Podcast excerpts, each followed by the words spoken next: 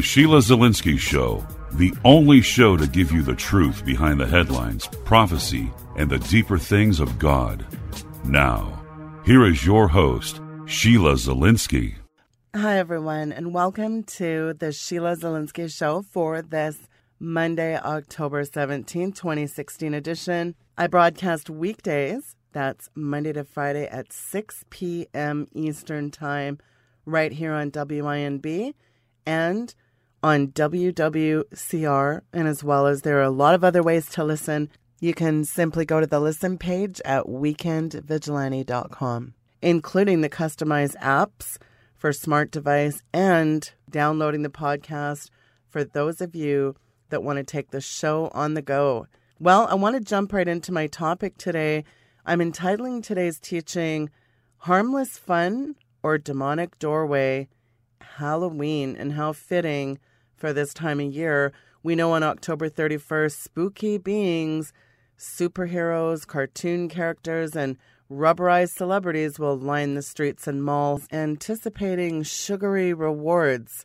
Compelled by shouts of trick or treat, children of all ages will tote receptacles of various size and weight, harboring the result of the night's hunt. And you know it as Halloween. And while for most it seems like just some harmless annual activity, well, its roots run very deep in ancient paganism. Now, you have to remember the Luciferian Illuminati have always twisted and perverted and totally messed with our calendar throughout time to infuse their ritualistic occult pagan holidays, or as I call them, their holy days, if you want to call it that. The Luciferian elite observe eight major nights. There are others, but the main ones are December twenty-first is Yule, winter solstice, February first, Imbolg, March twenty-first, Ostara, that's their spring equinox, May first is Beltane, June twenty-first is summer solstice or Litha, August first is Lunasod, and September twenty-fourth is the autumn equinox or Mabon as they call it. But October thirty-first is undoubtedly the highest and holiest night of sacrifice for the Illuminati. We know it as Halloween, but it's actually All Hallows' Eve, and it originated in seventh century A D. It was celebrated on the thirteenth of May, and it was a night for remembering deceased saints and martyrs. The date was later changed to November first in order to Christianize the pagan holidays Beltane and Samhain, festivals of summer, winter, and fire. Throughout Europe, Halloween, the night which marks the transition from autumn to winter, seems to have been an old time of year when the souls of the departed revisited their homes in order to warm themselves by the fire. They say such ghosts walk the countryside, retrieving offerings of food and drink supplied by living family members. Darker forces roamed the night as well. Demons, hobgoblins, witches on broomstick, all haunting the night with the acts of mischief, the trick. Real witches were also known to revel on Halloween night. According to Man, Myth, and Magic, the witches of Aberdeen danced round an old grey stone at the foot of the hill of Craigluch, the devil himself, playing music before them. Modern witches and Wiccans practice similar nude Halloween traditions, calling on earth spirits and goddesses to visit their knife-drawn circles of power. Well, if you want to meet the original Halloween witch, it was Hecate. The goddess Hecate was the Titan Earth mother of the wizards and witches, who illustrates perhaps better than any other ancient goddess the connection between Wicca, the Celtic Halloween traditions, and the realm of evil supernaturalism, as the dark goddess of witchcraft, like Isis, like Gaia, was worshipped with impure rites and magical incantations. Her name was probably derived from the Egyptian word Heka, which means sorcery or magic, which may explain her association with the Egyptian frog goddess of the same name. And it also probably explains the affiliation of frogs with witchcraft and the various potions of frogworts and hallucinogenic plants. Hecate's is actually a hallucinogenic plant, also called aconite, which supposedly sprouted from Hades' three-headed guard dog and fell to the ground when Hercules forced him to surface the earth. But in any event, Hecate was known by the Romans as Trivia, which means three roads. Later, when the Latin church fathers compared the magic of the goddess Trivia with the power of the gospel, they found it to be inferior, and thus the pursuit of Hecate's knowledge became known as trivial pursuit, or inconsequential. But the fact that Hecate's followers sincerely believed and feared her magic and presence was legendary, and this was primarily due to her role as the sorceress of the afterlife. But true believers also feared her ability to afflict the mind with madness, as well as her influence over night creatures.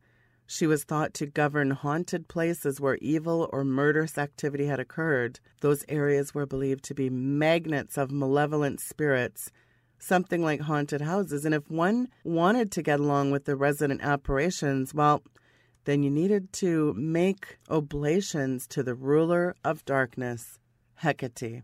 There was also a vicious night owl affiliate of Hecate who flew through the night feeding on bodies of unattended babies. During the day, these owl-like creatures appeared as simple old women, and such may account for the history of Halloween's flying witches. Hecate's devotees celebrated such festivals near Lake Averna in Campania, where the sacred willow groves of the goddess stood, and they communed with the tree spirits, earth spirits, hmm, sounds like today's green gospel, the Gaia-loving occultists. This is all part and parcel of earth spirit summoning. It was here that Hecate was known as Hecate of the Earth, a depiction in which she most clearly embodied the popular Earth Mother spirit that conversed through the cave stones and the sacred willow trees.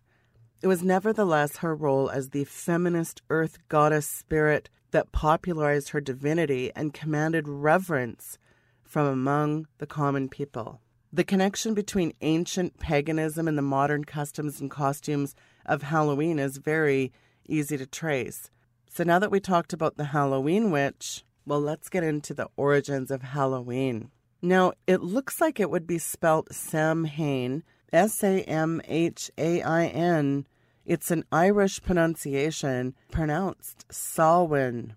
Samhain was a period from October twenty-ninth to November first. The three-day fire festival was to worship the Celtic stag god, Lord of the Dead, which is really a depiction of Nimrod. Sometimes Nimrod was depicted with either horns or having antlers, kind of this stag-like creature looking like the Baphomet, really, the pagan god of the dead. If crops failed, people died. There may or may not have been enough food to last through the winter, so Samhain was an ancient fire harvest festival to the Celtic stag god of death, the Lord of the Dead. And again, some of the early pictures, he's depicted as Nimrod. That's the very Baphomet-looking god. The ancient nomadic Celts celebrated Samhain, this three-day event. The Celts came into the British Isles around nine hundred B C, and they held authority and were in control of these regions until about nine hundred A D. These are just approximate timelines. Keep in mind, these nomadic tribes were very barbaric and worshipped many false pagan gods, particularly revering the sun, the moon, et cetera. They had a priestly class or high priest class of magicians called the Druids. Now, interestingly, I talk about this a bit in Green Gospel. I talk about how oak has a lot to do with sacred fertility. Oak is revered by these pagans as the most sacred of all trees and sacred wood. But druid in Gaelic, ironically, means oak.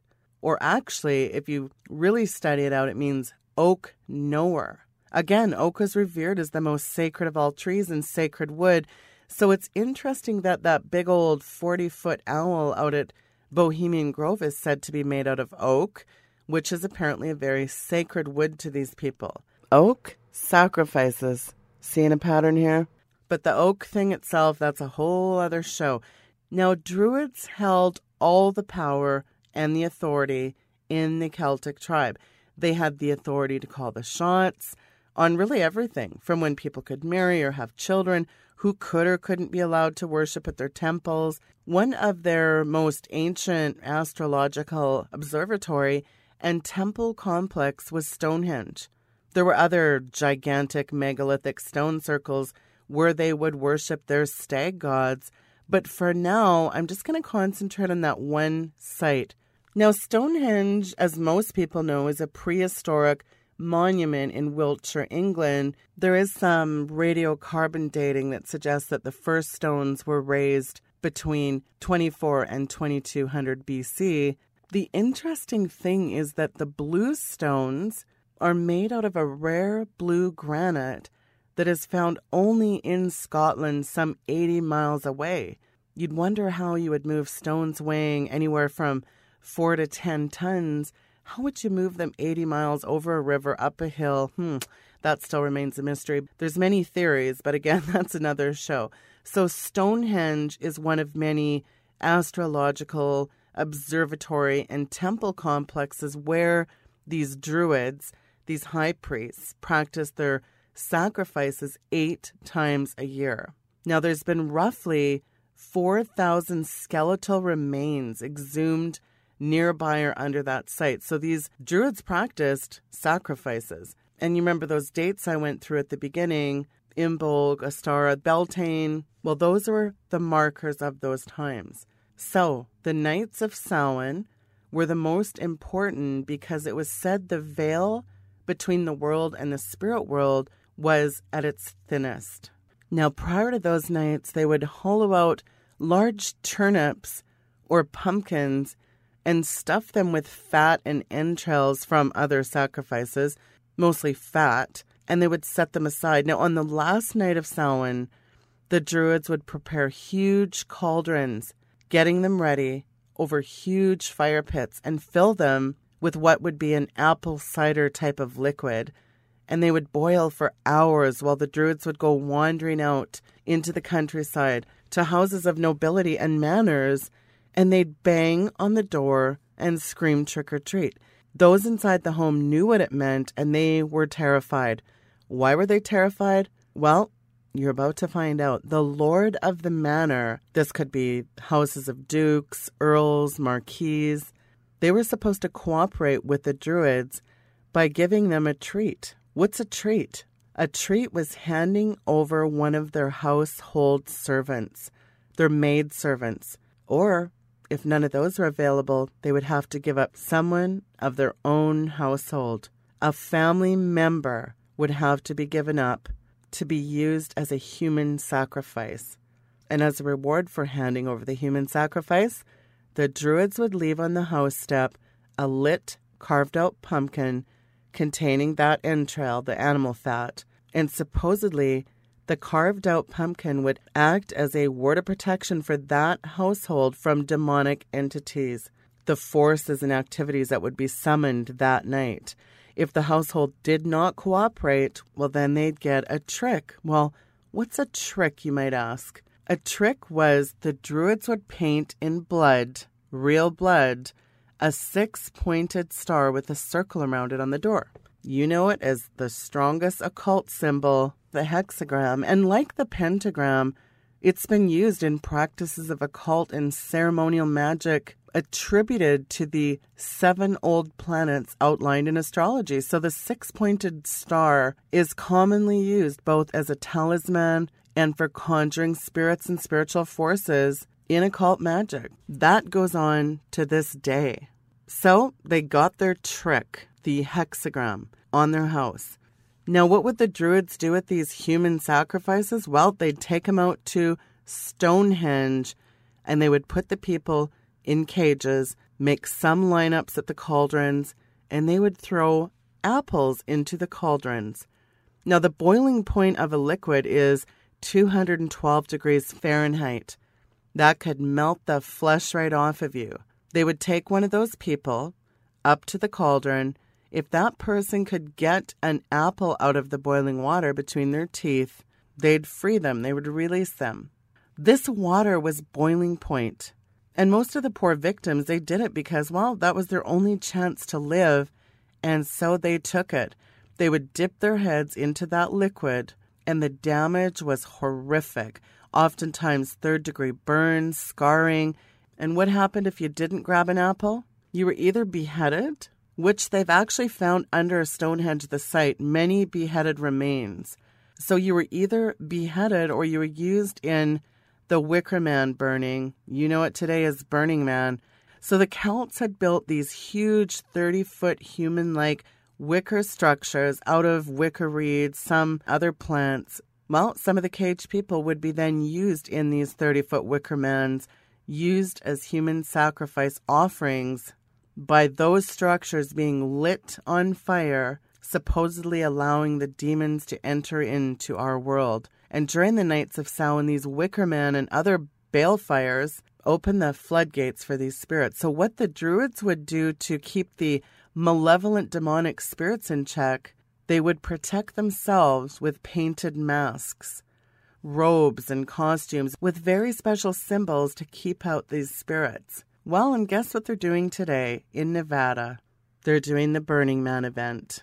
Pagans come together from all over the world once a year, and they set up the old Wicker Man. It's the same practice, just a slightly different rendition, but this essentially is the origin of the Halloween costume. Folks, Halloween is nothing more than the Druid pagan worship of the Celtic Lord of the Dead, and these practices still exist today. But wait, you might say, when did the Knights of Samhain become called Halloween? Well, Pope Gregory the Third deemed November first All Saints' Day to honor the Catholic saints, All Saints' Day or All Hallows' Day. So again, people started calling Samhain the night before the Eve of Hallows, All Hallows' Evening, and shortened it into Hallow Evening and then Halloween. So trick-or-treating, festivals, bobbing for apples, carved jack-o'-lanterns, costumes, and masks are all part of this very, very occultic pagan holiday. Some people think it's just a harmless little holiday, and Christians actually try to counterfeit Halloween by having these harvest parties or harvest festivals at the church. But you know what? That's reprehensible. You're just giving it another name, but it is a very serious occult pagan holiday, and it opens the floodgates of demonic activity. Christian parents, this is not some cutesy little harmless little holiday, and it's time to put a halt to all of this. It's time that you are going to put an end to participating in this reprehensible practice. Don't be lukewarm. Don't go along with the world. Jesus Christ says he will vomit you out of his mouth. It's up to you to decide, are you going to choose God, or are you just going to shrug and say, well, my kid's going to be a part of this? Well, you're responsible for the information and what you do with it. It's up to you. But now that you know the pagan occult origins, then, well, you're held accountable. And for those that say, well, come on, it's just a harmless little night, it's not really that anymore, don't be deceived. Halloween is the mother of all occult holidays still today. And if you're a Bible-believing, Holy Ghost-led Christian, then you really have no business participating in this any way, shape, or form. The Bible says, what business has dark with light? We're to have nothing to do with these type of practices. This is idolatry, whoredoms, and witchcraft. And you know what comes with that? A curse. God says it in his word. So believers have to recognize that we are to have no type of association with these practices. Think about that eerie feel you get on Halloween. Every non-believer even recognizes there's something that feels evil in the air on Halloween, and you can feel the shift a few nights before.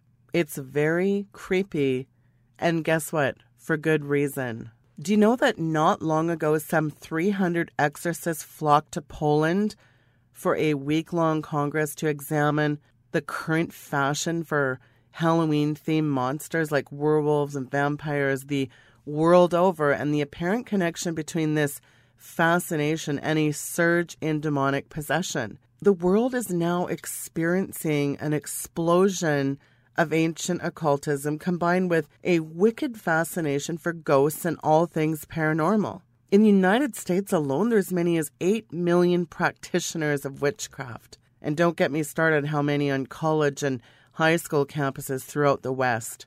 These vampires, werewolves, these creations of the night, they're esteemed as objects of desire. They're idolized by young men and women who view them as cult icons of mystical power. Daily, we're reading how Satanism is spreading to public schoolyards and elementary after-school clubs. City council meetings are being opened with invocations to Satan, and even churchgoers are being enchanted by the darkness. There is a surge in Satanism. The Telegraph, that's mainstream news headlines. That is not Sheila Zielinski. Mysticism is infecting the church today.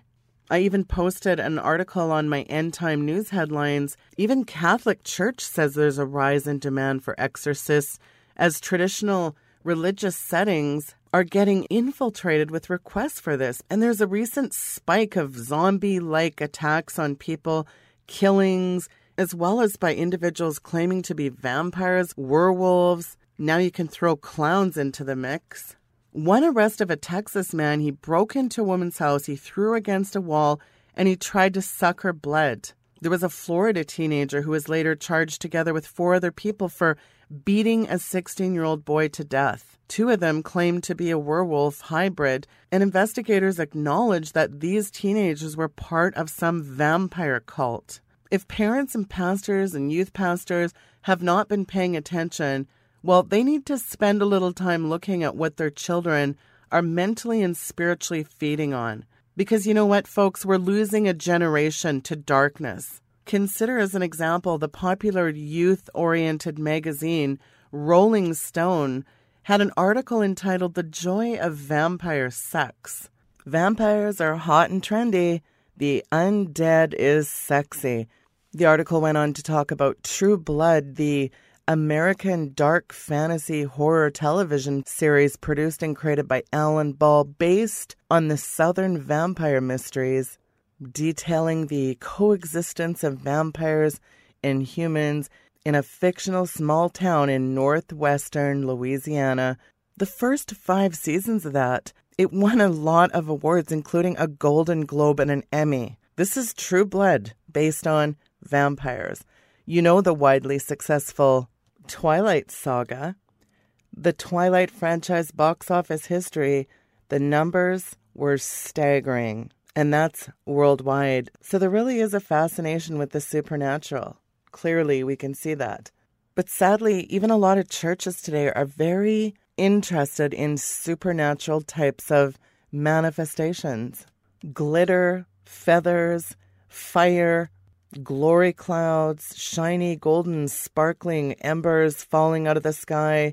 In any event, there is many supernatural manifestations, but are they from God? Well, we certainly see the Kundalini spirit is alive and well, so it's very important to have discernment.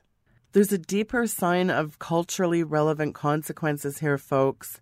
This present captivation by our young people with dark supernaturalism is at all-time highs. If it's not Harry Potter's witchcraft and the Twilight vampirism, it's games with bloodshed, slaughter, witchcraft, occult paganism.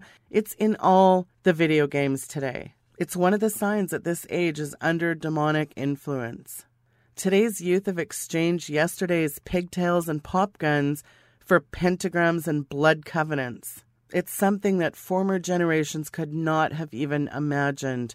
But whether you agree or you completely disagree with my assertion, with everything that is happening in our culture today, Christian leaders should use the month of October and the season of Halloween to address these issues, because there just is no place for us to be involved in Halloween.